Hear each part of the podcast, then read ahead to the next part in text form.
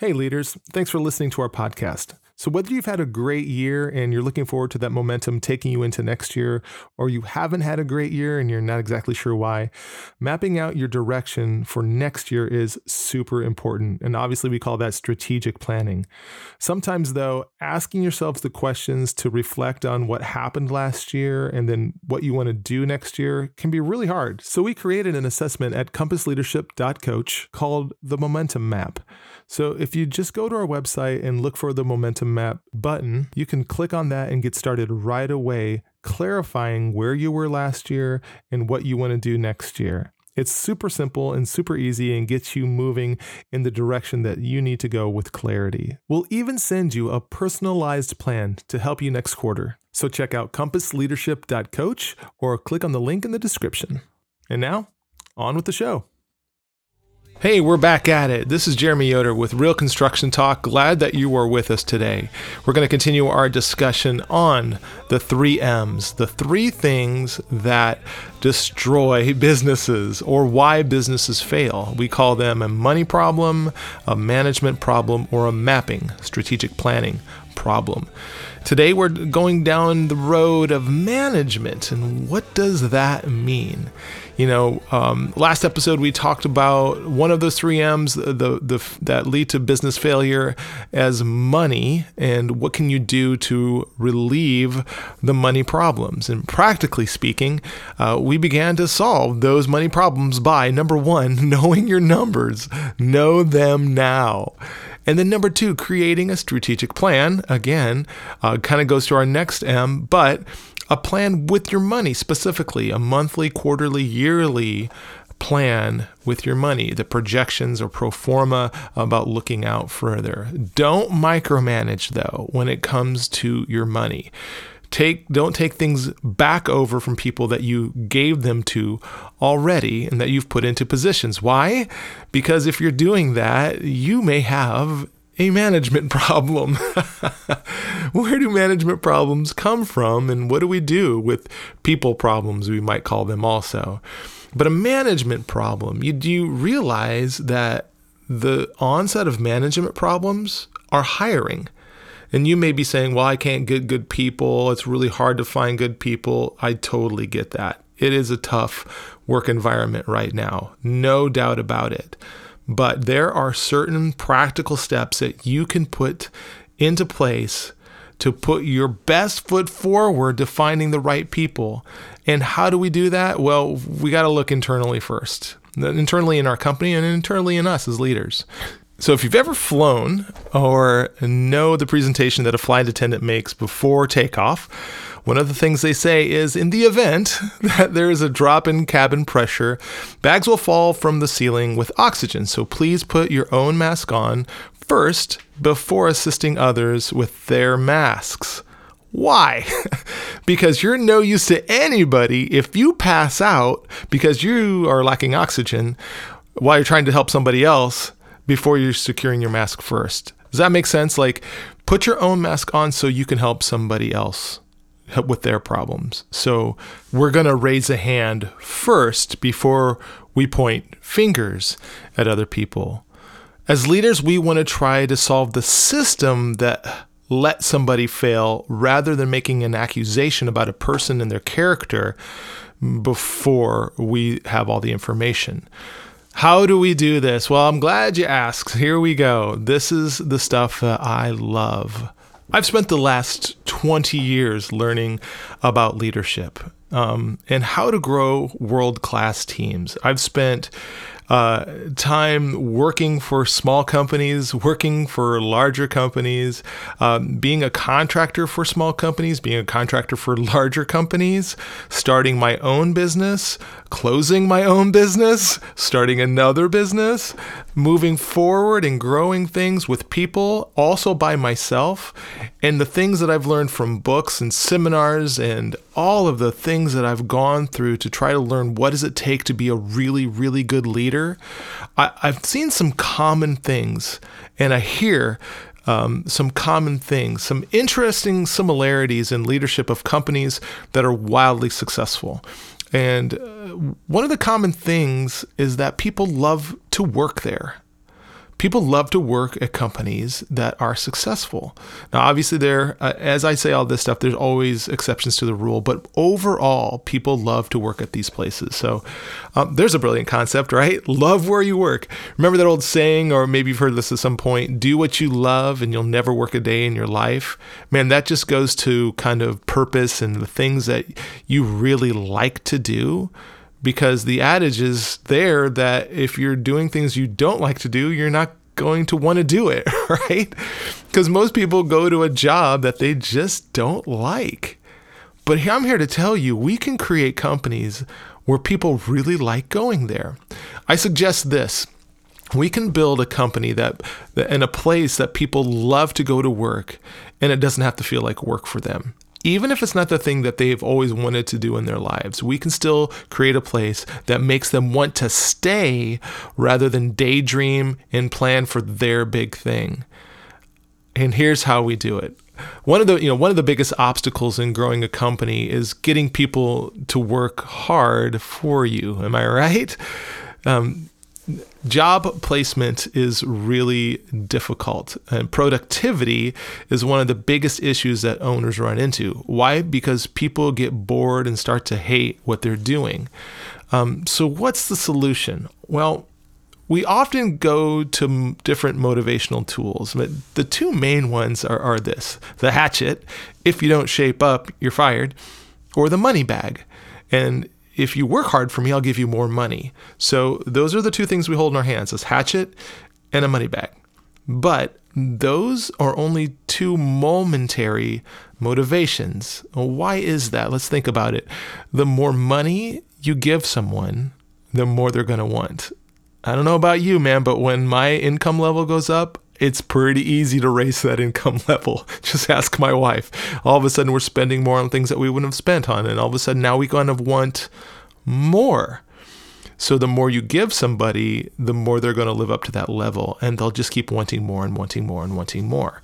So the other side of that is firing and that only works if you actually fire the person. Otherwise, you're just threatening over and over and over and anyone eventually can see through that false motivation, right? So, as leaders, our mindset has to change if we're really going to create a company that runs well. You know, like a well oiled machine with people who are excited to be there and love what they do and who they work for and go above and beyond to make sure things get done. Not just to do the bare minimum to get by so they can go home and live their quote unquote real life. No, no, no. Life happens while you work and in work. So in sales, we know that people buy from people that they know, like, and trust. The same is true for a business. People want to work for people that they know, like, and trust. So if you're listening to this and you have somebody that's just you're not sure about, uh, let's pick on that person a little bit, just in your mind. So think about the person that's just really hard to work with or that you're having issues with or or maybe a couple people. Um, and let's ask this question to ourselves. Do they really know like and trust you as a leader? Now if you're not their direct leadership what about their direct leadership? Do they know like and trust their direct leadership uh, uh, or is it a one out of three? They know them, but they don't really like and trust them. Well, or maybe they know and like them, but they don't really trust them. Well, I'm to tell you this you can't be one out of three or two out of three. What you have to do is make this a three out of three. Leader, listen, go out of your way to make sure that this happens and watch the fruit of this grow. It, it, and if it doesn't grow, uh, well, now you just may have a bad apple. you, but you have to make the move. You have to take responsibility of hire because you hired them, you put them in the position, right? So you have to go out of your way to do everything you can to build a know, like, and trust factor first so that they'll follow you and the vision that you lay out. And I mean vision here because interpersonal problems or, or people problems uh, sometimes stem from lack of communication because that's a lack of vision. And let me explain if somebody knows exactly what they're supposed to do and why they're supposed to do it, they're probably going to get it done. Any self-respecting person, and they're they're highly likely to do it. But if somebody doesn't do something that they know what to do, they've been communicated well with, and they just refuse to do it. Well, now there's an authority issue or there is a a problem. Are they in the right seat? Do they know how to do it? A lot of things start to pile up there. So, knowing what to do is the biggest part because if you have the right people in the seats, they'll know how to do it. Um, you're just telling them what to do and when to go do it. So, what does this mean for a leader? If you communicate well and lay out the why, and they know, like, and trust you, your vision is going to get carried out. And if you give your vision well, people are going to give up their vision for your vision. That just means that people will look at what you're doing as something more important than what they thought they were going to do. So like a Steve Jobs when he says, you know, hey, we're we're I want you guys to come to work for me and we're going to build phones. There people are like, oh, great. But if he says we're going to change the world through a commun- new a communication style, well, that's a bigger vision. Like I can get behind that. That's what I'm talking about. So your main objective as a leader is to cast vision and communicate what to do to the best of your ability. It's your vision and how you express it. Always bring things back to why. And honestly, I learned this the hard way, as we often do. I was in a position where I led about 50 people for a company, and my first major instance where I had to step up as a leader and make some decisions. So, and it's in the context of being with a bunch of other people in a kind of a team environment. Uh, and I made some pretty harsh, heavy statements about what we're going to do and how we're going to do it, and um, and, and and turned down some people and they had ideas about which way we should go. Let's just say I didn't it didn't go over well. and some people decided on that team that they never wanted to come back and sit under my leadership again or be with me as a leader again. And that turned into a long conversation with my direct report and that turned into I could possibly lose my position. Yikes. And this is, you know, this is no joke. Uh, it was really hard to take that step back and go, man, I, I didn't communicate that well. So, what was my big thing? I, I didn't cast vision for where we were going in this predicament or this situation that I was leading. I didn't understand fully where we wanted to go myself. See, that's on me. I raise a hand and say, I didn't know where we were going, so I couldn't cast vision or leadership in that way. So we're getting, you know, to the end of the year here. Maybe you need to get alone. Maybe you need to go think about this for a little while. What does the next year really, really look like? Do your strategic planning so you can create a vision about where you're going to go next year. Now, it was a stupid thing in hindsight. I was really trying to assert my authority by making decisions and shutting other people down when they had an idea or maybe a, a different idea than I had, instead of just hearing them out. You know, uh, hearing somebody gives them the ability to recognize that you care about them. You know, um, there are basic needs in every human relationship, and two of them are to be seen and heard. If someone feels like they have been seen or they have been heard, they feel they feel cared for. Uh, and that's up to us as leaders to make sure that people feel seen and heard. Not that we have to let people make decisions with us or for us, but we can at least hear them out. So, manager, leader, how are you doing with that? Are people under your leadership feeling cared for? Do they know, like, and trust you? Have you given and communicated your vision for what you're doing next in a clear way so that your vision trumps their vision? It's time to step up as a leader.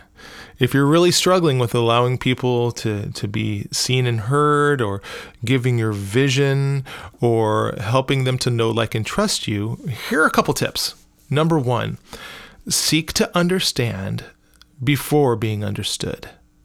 Really say to yourself, Am I listening to them first before telling them what to do? Listen more than you speak. That's number two. Listen more than you speak. Take time. You have two ears and one mouth. Use it that way. right, leader? And number three, become interested in people and their why behind what they're saying, not just what they're saying, but the why behind it. Become interested, care for them. Number four, tell people that you hear what they're saying, and then maybe re- even repeat something that you heard them say. Just those steps alone will really begin to build the know, like, and trust factor. People will feel heard and seen from you, and I guarantee they'll want to follow you deeper into your vision just a few things to help you get started. And that's what we do. Hopefully, this was really good for you. Uh, putting our own mask first on here um, for your own leadership. Um, Self management is what we call it. And on our next podcast, we're going to dive into people management, the management of your team, the management of your your company, and that has to do with people, obviously, because you just can't do this thing by yourself. And what do you do when you have a bad apple? How do you not get bad apples on your team? And how do you find great people to work for you? We're going to talk about that in our next podcast. So join us then at Real Construction Talk. Glad you were here today again. Have a great day and keep it moving, guys. Talk soon.